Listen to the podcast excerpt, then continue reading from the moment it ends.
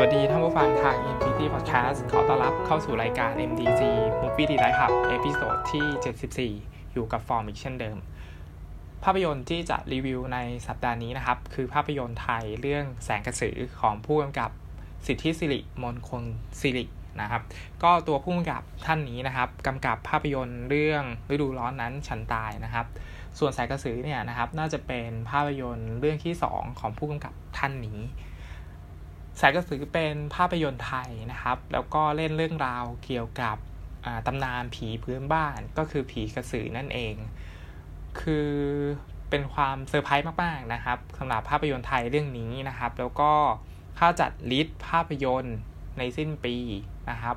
แสงกระสือจะเป็นหนึ่งในภาพยนตร์ที่ฟอร์มชอบที่สุดในปีนี้ก็ว่าได้เลยนะครับ ทีนี้ แสงกระสือเนี่ยครับประเด็นที่ฟอร์มได้เนี่ยนะครับเยอะแยะมากมายจากภาพยนตร์เรื่องนี้ ซึ่งมันสร้างเซอร์ไพรส์มากๆ ทั้งๆที่ตัวมันเองเนี่ยเป็นภาพยนตร์ผี แล้วก็เป็นผลงานของคนไทยด้วยนะครับ คือตอนได้ดูตัวอย่างครั้งแรกเนี่ยก็อยากดูแล้วนะครับ เพราะว่าเรารู้สึกว่ามันมีงาน production อะไรที่ ดีมากๆ แล้วก็มีทีมงานนักแสดงนะครับ คือเห็นนักแสดงหลักก็คือคนที่มาแสดงเป็นเป็นกระสือนะฮะน่ารักมากๆนะครับ ก็เลยแบบมีความอยากดูนะครับว่าจะแสดงออกมาได้ดีขนาดไหนนะครับแสงกระสือเป็นผลงานของค่าย Transformation นะครับ ก็มีภาพยนตร์หลาย ๆ เรื่องที่ผลิตออกมานะครับ ถือว่าเป็นค่ายที่เป็นค่ายน้องใหม่เนาะแล้วก็ทำแสงกระสือออกมาได้อย่าง ดีเยี่ยมมากๆนะครับ ก็รู้สึกว่าเป็นภาพยนตร์ไทยที่น่าชื่นชม และสมควรอย่างยิ่งที่จะแนะนำให้ไปรับชมกันในโรงภาพยนตร์ ตัวภาพยนตร์มีความยาวประมาณ 2 ชั่วโมงนิดๆนนะครับ ถือว่าเป็นภาพยนตร์ไทยที่ค่อนข้างยาวเลยเลยทีเดียวนะครับแสงกระสือใช้ชื่อภาษาอังกฤษว่า Inhuman Kiss นะครับเราชอบตั้งแต่ชื่อภาษาอังกฤษละนะฮะเราคิดว่า มันใช้ค่าแปลเป็นไทยมันคืออ่ามนุษย์ใช่ไหม inhuman นะมันไม่ได้เป็นผีอะใช่ไหมฮะ เพราะฉะนั้นเรารู้สึกว่ามันตีความผีกระสือนะฮะในมุมมองที่เป็นอ่ามนุษย์ก็คือไม่ใช่มนุษย์นั่นเองนะฮะภาพยนตร์เรื่องนี้นะครับ ก็มีบริบทสไตล์เป็นภาพยนตร์ไทยไทยนะครับ ที่ทำออกมาได้ระดับสากลเลยทีเดียวนะครับเดี๋ยวต้องน่าชื่นชมทีมงานและตัวผู้กำกับที่ สร้างสารรค์หนังไทยที่มีคุณภาพแล้วก็ไม่ได้ดูถูกคนดูในทุกๆ แง่มุม ทีนี้ภาพยนตร์เรื่องนี้นะครับ เล่าเรื่องราวเกี่ยวกับอะไรนะครับ ก็ตัวแสงกระสือแน่นอนมันต้องเกี่ยวกับกระสือนะครับ เรื่องราวของมันเนี่ยเป็นการเปิดมาในหมู่บ้านแห่งหนึ่งนะครับ ที่อยู่ห่างไกลความเจริญ แล้วก็มีเด็กผู้หญิงคนหนึ่งนะครับกำลังเติบเติบโตเข้าสู่วัยรุ่นนะครับ แล้วก็ค้นพบว่าตัวเองเนี่ยไม่ใช่มนุษย์นะครับ ทีนี้มันก็มีที่มาที่ไปว่าทำไมตัวเองเนี่ยถึงกลายเป็นกระสือนะครับ มันมีการติดเชื้ออะไรมาตั้งแต่เด็กอะไรประมาณนี้นะครับ ภาพยนตร์มันก็เปิดมาประมาณนี้ แล้วก็ตัวละครเนี่ยจะมี 3 ตัวนะครับ คือมี ตัวสายสายเนี่ยจะเป็นผู้หญิงนะครับ แล้วก็เป็นกระสือนะครับ แล้วก็จะมีเพื่อนอีก 2 คนนะครับ ก็คือเป็นเจิดกับน้อยนะครับ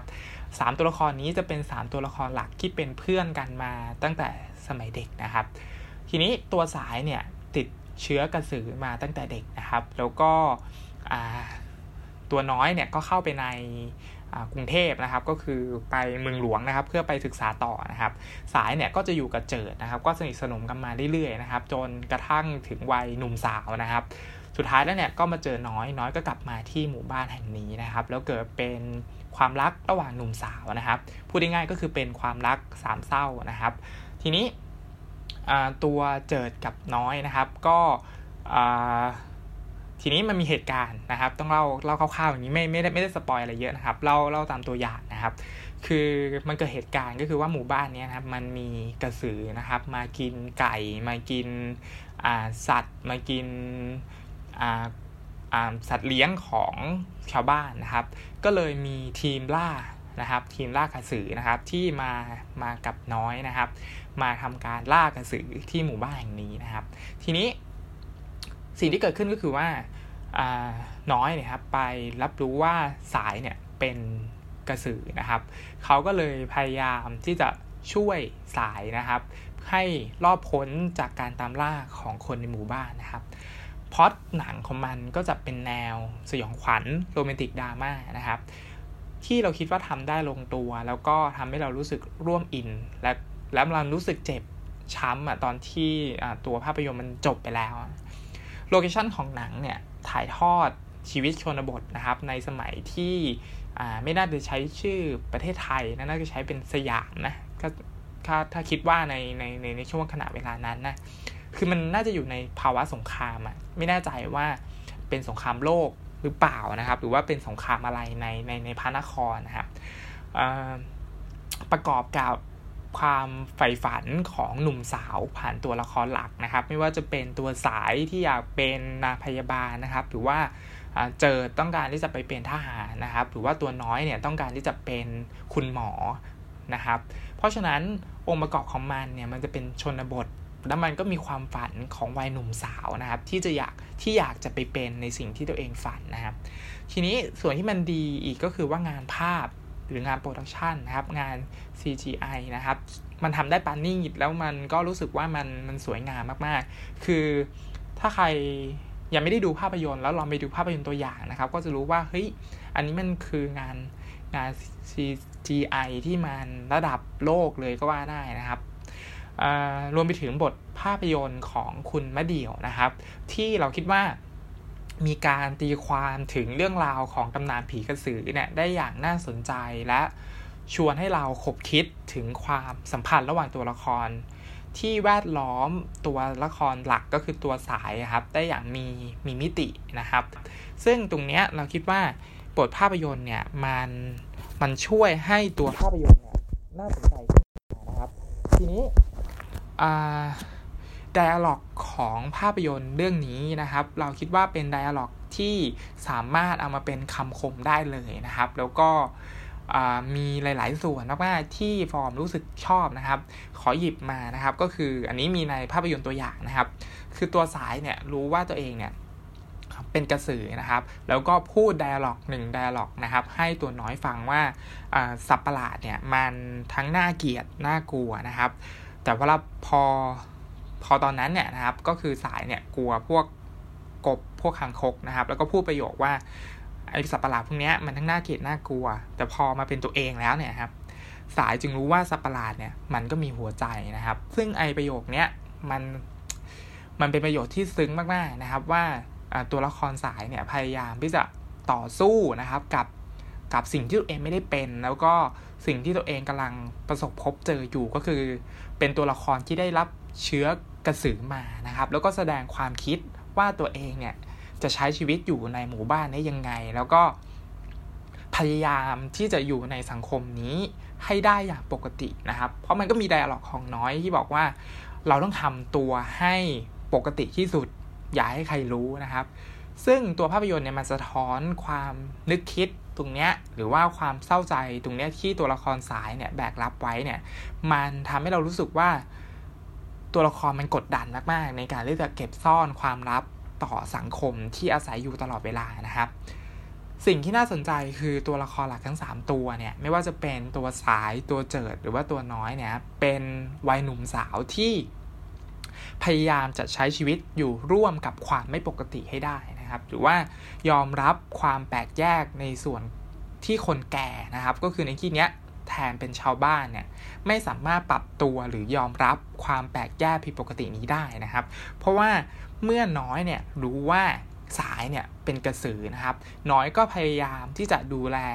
สายนะครับ แล้วก็พยายามที่จะทำให้ตัวเองเนี่ยกลมกลืนไปในหมู่บ้านนี้ได้ โดยที่ไม่ได้เบียดเบียนชาวบ้านอีกแล้วอะไรประมาณนี้ คือพยายามใช้ชีวิตให้มันปกติที่สุดนะครับทำให้ตัวละครวัยรุ่นในเรื่องเนี่ยสามารถที่จะยอมรับไอ้ความแปลกแยกผิดปกตินี้ได้นะครับ ซึ่ง เราจะเห็นถึงว่าคนคนหนุ่มสาวในเรื่องเนี่ยครับเลือกที่จะแก้ไขแล้วก็พยายามอย่างสุดความสามารถที่จะรักษาหรือว่าเยียวยาความไม่ปกติเนี่ยครับด้วยการพึ่งพิงกันหรือว่าอาศัยกันอย่างเป็นมิตรมากๆนะครับ ผิดถนัดกับคนในหมู่บ้านที่เป็นผู้สูงอายุแล้วเนี่ยก็พยายามตามล่าไอ้ไอ้ใครกันแน่ว่าเป็นกระสือนะครับไอความน่าเศร้าใจมันคือระบบสังคมที่หนังเลือกใช้เนี่ยครับมันตรงกับบริบท สังคมไทยในยุคปัจจุบัน ซึ่งเราคิดว่าคุณมะเดี่ยวนะเขียนบทออกมาได้ค่อนข้างแยบยนเพราะมันสามารถที่จะผสมในความเชื่อแต่โบราณ หรือว่านิทานพื้นบ้านกับความร่วมสมัยของสังคมยุคใหม่ ที่ไม่ได้เชื่อเรื่องราวผีสางเหนือธรรมชาติอีกแล้วเนี่ย ผ่านตัวละครได้ดีมากๆนะครับ รวมไปถึงมาจะท้อนเกี่ยวกับ ช่วงเวลาขณะนี้ด้วย ซึ่งเรากำลังมีการเลือกตั้งนะครับ แล้วก็คนรุ่นใหม่เนี่ยมีความคิดเป็นของตัวเอง แต่ก็ถูกคนรุ่นเก่านะครับ พยายามยัดเยียดชุดความคิด พยายามบอกว่าต้องเลือกเหมือนกับที่พวกเขาตัดสินใจหรือว่าต้องคิดเหมือนกับที่พวกเขาคิดนะครับ ซึ่งตรงเนี้ยมันแสดงภาวะการในหนังตอนที่เรากำลังรับชมภาพยนตร์เรื่องนี้อยู่นะครับ คือเนี่ยมันอาจจะเป็นส่วนตัวของฟอร์มที่ไปไปยึดโยงกับประเด็นทางการเมืองณขณะนี้นะครับ ความแยบยนอีกสิ่งหนึ่งคือ ตัวภาพยนตร์นะครับ มันมีทางเลือกได้หลายทางนะฮะแต่ว่าสิ่งหนึ่งนะครับที่มันที่มันคมคายนะครับก็คือทางเลือกของหนังเนี่ยมันทำให้เราเห็นภาพว่าสังคมแบบเนี้ยมันไม่สามารถยอมรับการมีอยู่ของสิ่งที่แตกต่างได้ จนทำให้ความแตกต่างนั้นเนี่ยครับพยายามใช้ชีวิตให้ปกติที่สุด เพื่อหลีกเลี่ยงอันตรายต่อตัวเองนะครับ เหมือนประโยคที่น้อยนะครับ อันนี้ไม่มีไม่มีไม่มีไดอะล็อกในในตัวอย่างภาพยนตร์นะครับ ไม่ได้สปอยอะไรเยอะ เหมือนประโยคที่น้อยบอกสายว่าเราจะต้องทำให้ตัวเองเนี่ยปกติที่สุดนะครับ ซึ่งตรงเนี้ยมันคือความพยายามของตัวละครนะครับ ที่อยู่ในสังคมที่ไม่สามารถยอมรับความแตกต่างได้นะครับ ซึ่งมันเป็นความน่าเศร้าของของคนหนุ่มคนสาวมากๆนะครับ ที่ต้องเลือกชีวิตให้ปกติที่สุด แล้วก็ทำให้ตัวเองเนี่ย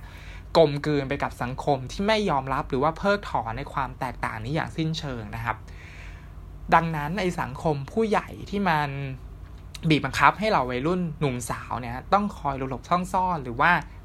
หรือว่าถ้าเปรียบที่เป็นง่าย ก็คือห้ามคิดต่างอะไรประมาณเนี้ยถ้าคิดต่างก็จะโดนตามล่าหรือว่าโดนแปะป้ายว่า แบบเนี้ยเป็นภัยต่อสังคมนะ ทั้งทั้งที่คนหนุ่มสาวเหล่านั้นนะครับ หรือว่าเธอและเขาเหล่านั้นเนี่ยก็สามารถที่จะร่วมกันได้อย่างสันติสุขนะครับ ก็คือสามารถที่จะกลมกลืนไปกับชาวบ้านได้ สามารถที่จะพยายามให้ตัวเองเนี่ยอยู่อยู่ร่วมกันได้ในในกลุ่มหนุ่มสาวอะไรประมาณนี้นะครับ ซึ่งประเด็นเนี้ย เราได้นะครับ คือมันมันอาจจะเป็นอะไรที่มันเลยเถิดไปสำหรับตัวฟอร์มก็ได้นะครับ ไม่รู้ว่าใครได้ประเด็นอะไรนะแต่ว่าตอนที่ดูในฟอร์มฟอร์มไปโยงถึงตรงนั้น แล้วฟอร์มก็รู้สึกว่าเฮ้ยมันมันน่าสนใจมากๆที่เรากำลังรับชมภาพยนตร์หนังผีสไตล์ไทยและเป็นผีกระสือด้วย แต่ว่าเราได้รับไอประเด็นเหล่านั้นกลับมานะครับ เพราะฉะนั้นไอการอยู่ร่วมกันได้เนี่ยครับของภาพยนตร์เรื่องนี้เนี่ยมันจึงเป็นการหลัก ของการรับชมของตัวฟอร์มนะครับ ขณะที่ดู มันเลยทำให้เราเนี่ยมีส่วนร่วม แล้วก็เอาใจช่วยตัวละครตลอดเวลานะครับ ซึ่งเป็นความดีงามของหนังที่ทำให้เราเนี่ยได้ไต่ตรองหรือว่าคุ้นคิดไปพร้อมกับสถานการณ์ ภายใต้หนังผีที่มันที่มันรู้สึกว่ามันแปลกใหม่ของวงการหนังไทยอะ่ะรวมถึงตัวหนังเนี่ยมันจะมีการ คือเรารู้สึกว่ามันมีการเคารพรูปแบบหนังผีสมัยก่อนด้วย ที่เป็นหนังผีย้อนยุคอะแล้วมันแบบสอดแทรกความทันสมัยลงไปด้วยด้วยงานภาพหรือว่าด้วยวิธีคิดอะไรต่างๆนะครับ แสงกระสือมันจึงเป็นอีกหนึ่งหนังไทยที่เรารู้สึกว่าเรารักมากๆต่อท่าทีของมันนะครับ แล้วก็ ถึงแม้ว่าตัวภาพยนตร์เนี่ยมันจะมีข้อจำกัด หรือมีเนื้อหาหรือมีตรกกะอะไรที่มันขัดขาดไปบ้าง หรือว่ามีน้ำหนักของหนังที่อาจจะมีบางช่วงที่มันช้าไปสักนิด หรือว่าบางช่วงที่มันอาจจะเร็วเกินไปอะไรประมาณนี้นะครับ แต่ทั้งหมดเนี่ยมันมันสามารถยอมรับได้แล้วเราก็คิดว่าตัวทีมงานทั้งหมด หรือตัวผู้กำกับเนี่ยตั้งใจทำงานนี้ออกมาได้แบบเต็มที่ที่สุดแล้วอะ่ะ แล้วเราก็รู้สึกเอาใจช่วยว่าอยาก ให้ผลิตผลงานดีๆ แบบนี้ออกมาเรื่อยๆนะครับ เพราะว่าแสงกระสือเนี่ยถามว่าอารมณ์เนี่ยมันมันดูจากหน้าหนังหรือว่าดูจากภาพยนตร์ตัวอย่างมันควรจะเป็นหนังผีน่ากลัวใช่ไหมแต่ว่าอารมณ์ของมันเนี่ยมันมีทั้งความน่ากลัว มันมีทั้งความตลก มันมีทั้งความน่ารักดราม่าโรแมนติกหรือแบบเออแบบหนังแบบลุ้นระทึกอะไรไปเลยอะไรประมาณนี้นะครับ ซึ่งทั้งหมดเนี่ยมันมันมีให้เราสัมผัสตลอดเวลานะครับ ทีมนักแสดงก็เป็น อ่าอีกส่วนหนึ่งที่ดีนะครับมาก ๆของหนังเรื่องนี้ แล้วก็ไม่ใช่นักแสดงที่โด่งดังด้วยนะครับ เป็นนักแสดงที่เอ่อถ้าคือฟอร์มแทบไม่รู้จักเลยว่าเป็นนักแสดงคือใครมาจากไหนอะไรประมาณนี้นะครับ คือนักแสดงทั้ง 3 คนเนี่ยแสดงกันได้ดีมากๆนะครับ โดยเฉพาะน้องมินนี่นะครับที่แสดงเป็นเป็นสายนะครับ ก็คือเป็นกระสือในเรื่องเนี่ยน่ารักมีเสน่ห์มาก ๆนะครับ ก็ต้องบอกว่าดูไปด้วยแล้วก็เพลินไปด้วยนะครับ เพราะว่าแบบ คงคิดเหมือนกันนะใครใครที่เข้าไปดูนะครับ ว่ารู้สึกว่ามันเป็นกระสือที่ที่น่ารักที่สุดแล้วตั้งแต่เคยดูมานะครับ แล้วก็การนอกจากความน่ารักนะครับ เรายังรู้สึกว่าตัวละครสายเนี่ยมันไม่มีบทอะไรเยอะ แต่มันรู้สึกว่าจะต้องใช้สีหน้าแววตามากกว่าคำพูดนะครับ เพื่อที่จะส่งส่งไอ้ข้อความนั้นนะมาถึงคนดูแบบที่ไม่ต้องมีคำพูดว่าเฮ้ยตัวละครสายเนี่ยมันกำลังประสบกับ ปัญหาอะไรอยู่ แล้วมันกำลังเจออะไรอยู่ในสังคมที่มันแวดล้อมอเขาอยู่อะไรประมาณนี้นะครับ ซึ่งตัวน้องมินนี่เนี่ยก็ส่งไอสายตาแบบนั้นเนี่ยออกมาได้อย่างดีนะครับ แล้วก็ทำให้เราเข้าใจว่ากำลังประสบปัญหาอะไรอยู่ในในในตัวของเธอ ในความไม่ปกติของเธอนะครับ ส่วนนักแสดงชายทั้งสองคนก็ช่วยกันประคองเรื่องราวความรักของวัยหนุ่มสาวได้ดีนะครับสำคัญคือไอ้สามตัวละครเนี้ย ส่วนตัวของเราเนี่ยเราคิดว่ามันเป็นตัวละครที่มันแทนวัยรุ่นหนุ่มสาวในสังคมที่มันกำลังต่อสู้กับสังคมแบบเก่าอย่างหลีกเลี่ยงไม่ได้นะครับ ดังนั้นแสงกระสือนะครับสำหรับเราจึงเป็นภาพยนตร์ไทยที่เราหลงรักที่สุดเรื่องหนึ่งนะครับ ด้วยบริบทต่างๆของหนัง แล้วก็งานสร้างที่คุณภาพ ที่สามารถยกระดับหนังผีให้มีพล็อตเรื่องได้น่าสนใจ แล้วก็ยังแฝงประเด็นหนุ่มสาวจนไปถึง ไดอะล็อกที่มันน่าสจดจำหลังจากที่ดูจบแล้วนะครับ ข้อความต่างๆ หรือว่าบทสรุปของหนังเนี่ยมันทำให้เราเนี่ยเกิดคำถามชุดคิด แล้วก็ตกผลึกหลังจากดูจบนะครับ จนมันสร้างความเซอร์ไพรส์ว่าเฮ้ยเราได้รับอะไรแบบนี้จากการดูหนังผี แล้วมันเป็นหนังผีตำนานผีไทยผีกระสือที่แบบมันมันมันมันแบบมันตลกอะ่ะใช่ไหมแต่ว่าเราได้รับอะไรแบบนี้จากจากงานนี้นะครับ จนไปถึงเรื่องราวความรักระหว่างมนุษย์กับอามนุษย์ที่พยายามจะอยู่ร่วมกันให้ได้นะครับ ท้ายสุดนะครับ เหนือสิ่งอื่นใดนะครับ หนังยังชี้ให้เราเห็นถึงอันตรายของการไม่สามารถยอมรับความแตกต่างเหล่านั้นได้นะครับ ซึ่งการไม่ยอมรับความแตกต่างต่อกันเนี่ยมันจะนำพามาซึ่งการสูญเสียไม่ข้างใดก็ได้ข้างหนึ่งนะครับ และนอกเหนือไปจากนั้นนะครับ ความรักที่บริสุทธิ์ นะครับ ระหว่างตัวสายตัวน้อยหรือว่าตัวเจอทั้ง 3 คนนี้นะครับ มันมีทั้งด้านที่มันสวยงามนะครับ แต่มันก็ยังมีด้านที่มันรู้สึกเจ็บปวดรวดร้าวนะครับ แล้วก็เต็มไปด้วยบาดแผลเกินเยียวยาที่จะรักษาให้หายจนหน้าเศร้าใจมาก ๆนะครับ ก็อยากจะแนะนำให้ไปรับชมกันนะครับ อุดหนุนหนังไทยนะครับ มีหนังไทยดีๆ เราก็ต้องอแนะนำกันต้องอุดหนุนกันนะครับ แล้วก็ต้องชื่นชมนะครับสำหรับทีมงานของภาพยนตร์เรื่องนี้นะครับ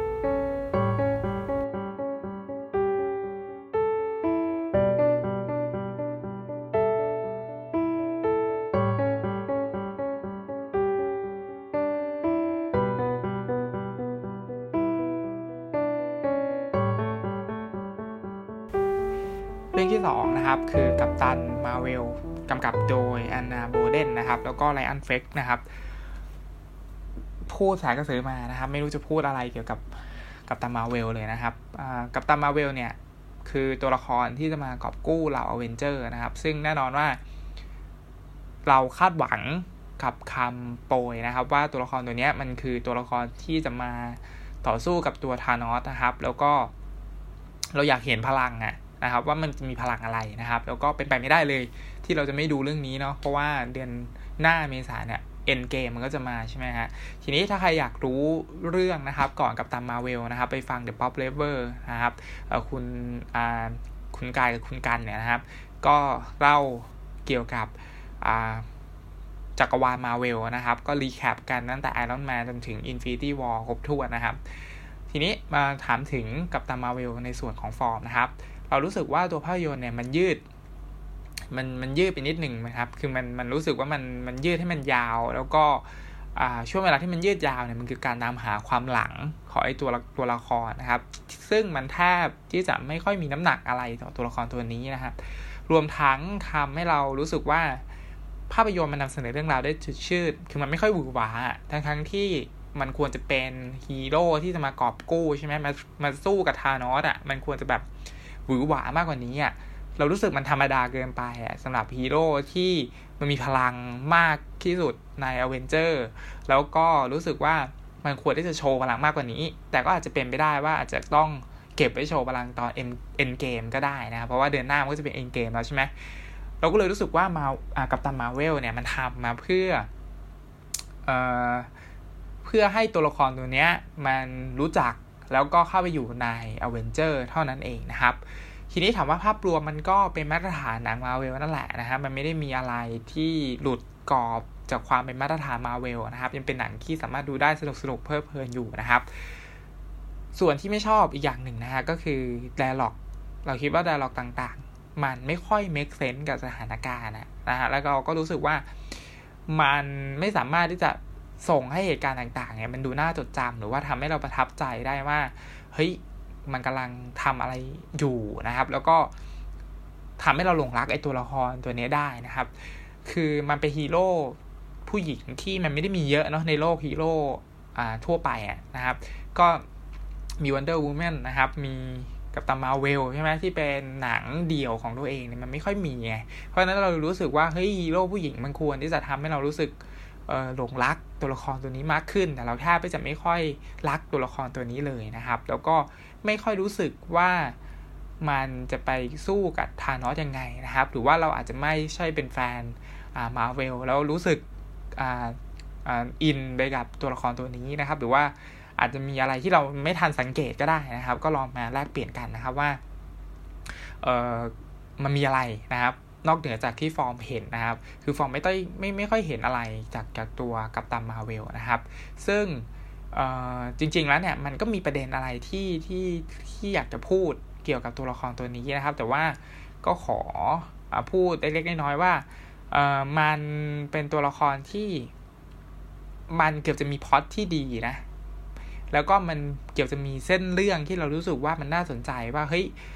การที่ตัวกับตามมาเวลเนี่ยนะครับ ได้พลังของชาวเผ่าครีใช่ไหมในในในเรื่องใช่ไหมครับแล้วก็กลายไปเป็นตัวละครกลายมันมีพลังที่แบบเหนือมนุษย์อะไรประมาณนี้นะครับทำไมมันถึง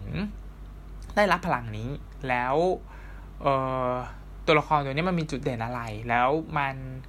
มันเป็นตัวแทนของอะไรอะ่ะ ซึ่งเราไม่เห็นไงว่ากับตามาเวลเนี่ยมันเป็นตัวแทนของ ของผู้หญิงเหรอ ก็ไม่ใช่ มันก็มันก็ไม่เชิง มันมันไม่รู้สึกว่ามันมีประเด็นอะไรอันนั้นที่มันมันรู้สึกรู้สึกได้ตอนที่ดูนะครับ นอกจากความสนุกสนานเพิ่มเพลิน หรือว่าการเตะต่อย การใช้พลัง การแบบผมฟูอะไรประมาณนี้นะครับ ซึ่งออไอประเด็นต่างๆ เหล่านั้นเนี่ย มันแทบที่จะไม่ค่อยมีให้เห็น ส่วนมากมันจะเป็นการตามหาความหลังของของตัวเองนะครับ แล้วก็ผ่านในภาพนิมิต ความทรงจำที่มันหลงเหลืออยู่ตอนที่เป็นมนุษย์ธรรมดานะครับ หรือว่าประเด็นแยกย่อยที่หนังหยิบมาเป็นพล็อตเรื่องต่อภารกิจต่างๆเนี่ยมันก็ดูดูได้ไปเรื่อยๆ ดูได้เพลินๆไม่ได้มีอะไรโดดเด่นมากนะครับ แต่ขณะนั้นเนี่ยภาพรวมทั้งหมด ไม่ว่าจะเป็นงานฉาก งานภาพหรือฉากแอคชั่นเนี่ยมันก็ยังคงทำได้ตามมาตรฐานของหนังมาเวลนะครับ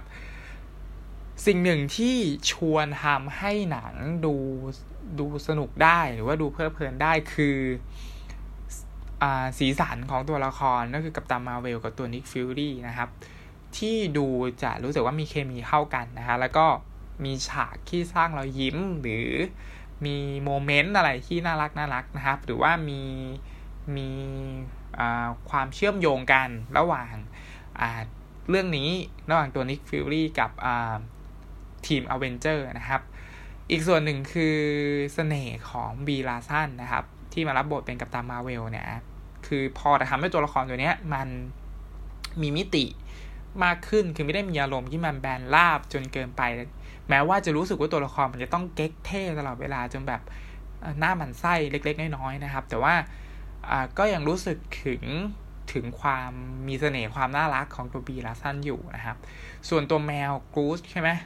ก็ เออมาขโมยซีนจริง ๆ นะครับ แล้วก็มี moment ที่ทำให้เร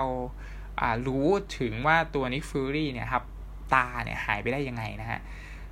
ฉากหลังเป็นภาพยนตร์ยุคปี 80-90 นะครับ ที่อาจจะทำให้ใครที่อยู่ในยุคสมัยนั้นเนี่ยอาจจะรู้สึกคิดถึงบรรยากาศในสมัยนั้นขึ้นมานะครับ แต่ว่าฟอร์มไม่ได้อยู่ในยุคนั้นนะฮะก็เป็นเป็นเด็กน้อยยุค 90 นะครับ ไม่ใช่เป็นวัยรุ่นยุค 90 อย่างไรก็ตามก็คงจะเข้าใจได้ในระดับหนึ่งนะคะที่หนังไม่ได้เล่นใหญ่หรือว่าใช้สเกลที่มันใหญ่โตจนเกินไปเนี่ยจนทำให้พลังอของกัปตันมาเวลเนี่ยส่วนตัวเรารู้สึกว่าไม่ค่อยมีอะไรโดดเด่นเท่ากับตัวละครตัวอื่น คือไม่มีอะไรที่เรารู้สึกน่าจดจำเท่ากับตัวละครตัวอื่นนะครับ แล้วก็เรารู้สึกว่าพลังเนี่ยไม่ค่อยไม่ค่อยเต็มที่เต็มเหนียวเท่าไหร่ เพราะสเกลมันไม่ได้ใหญ่มากนะครับ ก็อาจจะเป็น รอแล้วกันนะ รอ Avenger Endgame นะ ก็คงจะใหญ่จริง ๆอะ่ะใช่ไหมเพราะว่าหนังมันมีความยาว 3 ชั่วโมงใช่ไหมฮะ แล้วก็เป็นจุดจบแล้วของ Avenger แล้วนะครับ ก่อนที่จะขึ้นเฟสต่อไปของอ่าจักรวาลมาเวลนะครับ ก็รอดูเดือนหน้าเลยนะครับ ดังนั้นท้ายสุดกาตามาเวลคงจะเป็นงานที่เรียกน้ำย่อยแล้วกันนะครับ แล้วก็เพิ่มตัวละครให้กับอเวนเจอร์ภาคจบ อย่างตั้งใจจงใจแหละนะครับ คงปฏิเสธไม่ได้นะฮะซึ่งเราก็มีความรู้สึกเสียดาย ไอ้ประเด็นที่มันเป็นฮีโร่ผู้หญิงที่มันน่าจะใส่ไปได้นะครับ แต่ว่าหนังก็เลือกที่จะเล่นแบบนี้นะครับ เล่นง่าย ๆ แบบนี้แล้วก็ทำให้ตัวภาพยนตร์ทั้งหมดเนี่ยส่วนตัวของเราเรารู้สึกว่ามันจืดชืดนะครับ แล้วก็ไม่สามารถที่ทำได้ไปจนสุดทางนะครับ อาจจะเพราะว่ามันมีเอ็นเกมรออยู่เนาะ คือเราลองคิดว่าเฮ้ยถ้า กัปตันมาเวลเนี่ยนะครับ มันมันอยู่ก่อนก่อนที่จะมาถึงเอ็นเกมเนี่ยเราก็น่าที่จะรู้สึกว่ามันน่าจะเปิดตัวได้ได้แบบแบบดีอะนะครับ แต่ว่ามันเปิดตัวแบบนี้ก็ไม่ค่อยน่าจดจำเท่าไหร่นะครับ ก็อันนี้เป็นกัปตันมาเวลเนาะก็ใครที่แบบ ชมงานมาเวลมาตั้งแต่เด็กๆนะครับ ตั้งแต่ไอรอนแมนภาคแรกก็คงจะไม่พลาดงานนี้นะครับ เพราะว่าเดือนหน้าเราจะได้รู้จุดจบของตัวทานอสแล้วนะฮะแล้วก็มีตัวอย่างแล้วนะครับ Avenger Endgame ตัวอย่างตัวที่สองเนาะนะครับ ออกมาแล้วนะครับ ซึ่งมีกัปตันมาเวลโผล่อยู่ในนั้นด้วยนะครับ ก็เป็นเป็นฉากโรแมนติกระหว่างทอกับ Captain Marvel นะครับ ก็ลองไปหาดูกันได้นะ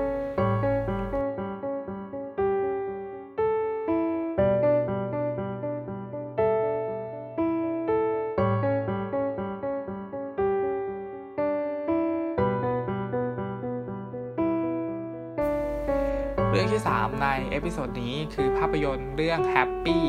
Death Day 2U สุขสันต์วันตายซ้ำตายสอนนะครับ Happy Death Day จากภาคแรกนะครับ ที่ทำกำไรด้วยทุนสร้างเพียงน้อยนิด ภาคนี้ก็ใช้ทุนสร้าง 9 ล้านเหรียญสหรัฐนะครับ คิดว่าน่าที่จะได้กำไรไปแล้วเรียบร้อยนะฮะตัวภาพยนตร์ก็เป็นแนวพอดเรื่องเดจาวูตายซ้ำตายซ้อนนะครับ เป็นงานเป็นงานเทเลอร์นะครับ แบบลุ้นระทึก แล้วก็ ภาคนี้ก็เป็นภาค2นะครับ ทีนี้ถามว่าภาค 2 มันแตกต่างจากภาคแรกยังไงนะฮะ Happy Death Day to You เนี่ย ได้ลองปรับเปลี่ยนเหตุและผลจนกลายเป็นหนังไซไฟวิทยาศาสตร์บนลูปแบบรุนระทึกตายซ้ำตายซ้อน ซึ่งเรารู้สึกเอ่อรู้สึกว่ามันมันมันไม่ค่อยเข้ากัน แต่มันเอาผสมกันได้นะครับ ซึ่งต้องยอมรับว่าตัวผู้กำกับคิดเฟอร์แลนดอนเนี่ย เลือกเล่นประเด็นใหม่ในพอดเรื่องเดิมได้ดีนะฮะ แล้วก็ ใช้สาเหตุอิงกับวิทยาศาสตร์โลกคู่ขนาน หรือมิติที่มันซ้อนทับกันของเวลานะครับ แล้วก็หยิบควอนตัมเนี่ยเข้ามาเชื่อมโยงในหนังนะครับ ซึ่งเฮ้ยมันรู้สึกมีอัธรสมากๆนะครับ แล้วมันก็รู้สึกว่ามันแตกต่างจากภาคเดิมนะฮะทีนี้ถามว่าพอมันพลิกมาเป็นแบบนี้เนี่ย มันก็มีทั้งข้อดีและข้อเสียใช่ไหมฮะข้อดีคือหนังเนี่ยมันมีลูกเล่งอะไรใหม่ ๆ ต่างจากภาคแรกนะฮะแล้วก็มี สีสันอะไรที่มันพาให้เราไปร่วมสนุกนะฮะแต่ข้อเสียคือความเป็นหนังรู้ระทึกของมันเนี่ยมันลดน้อยลงไปเยอะนะฮะแล้วก็ความน่าสงสัยว่าใครกันคือฆาตกรภายใต้หน้ากากเบบี้เนี่ยมันไม่ได้มีเท่าภาคแรกนะครับทำให้อารมณ์ในส่วนนี้ของหนังเนี่ยมันจางหายลงไปเมื่อเทียบกับภาคแรก เพราะฉะนั้นถ้าใครชอบงานภาคแรกเนี่ยมาดูภาคนี้อาจจะรู้สึกตังหิดตังหิดใจว่าเฮ้ยทำไมหนังมันเลือกเล่นแนวนี้นะ เพราะว่าทั้งหมดเนี่ยมันเป็นเพียงตามการตามแก้ไข ปัญหาของตัวละครนำกับพ้องเพื่อนนะครับ แล้วเราก็คิดถึงว่าเฮ้ยเราจะใช้ชีวิตเอ่อ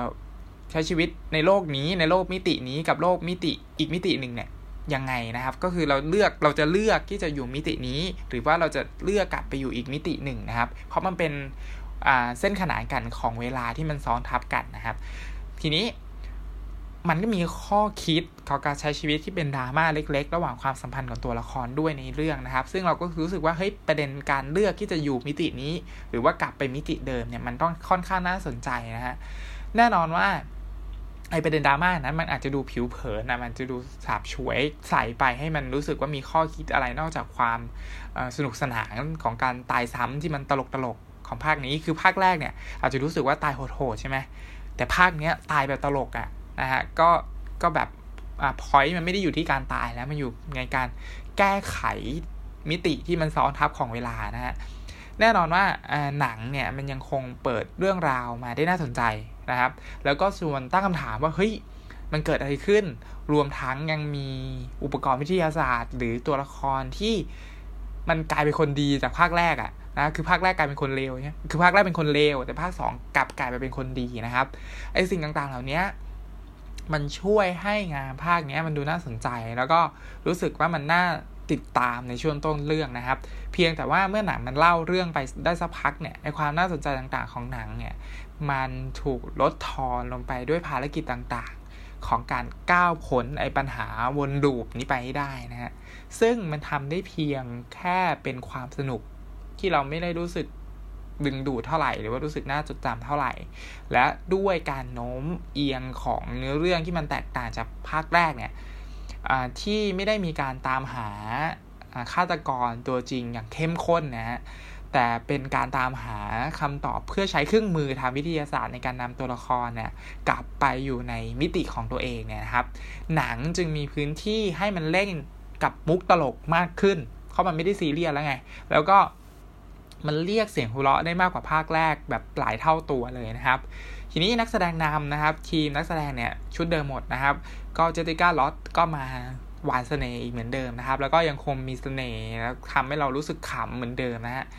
ท้ายสุด Happy Death Day 2U เป็นงานภาคต่อที่ให้อารมณ์ที่แตกต่างจากงานภาคแรก และมีพล็อตเรื่องแบบเดิมนะ คือพล็อตเรื่องเหมือนเดิมอะแต่มันต่อยอด concept ออกไปครับ โดยรวมแล้วเนี่ย ก็เป็นผลงานที่รับชมได้สบายๆ โดยที่ไม่ต้องคาดหวังอะไรเยอะ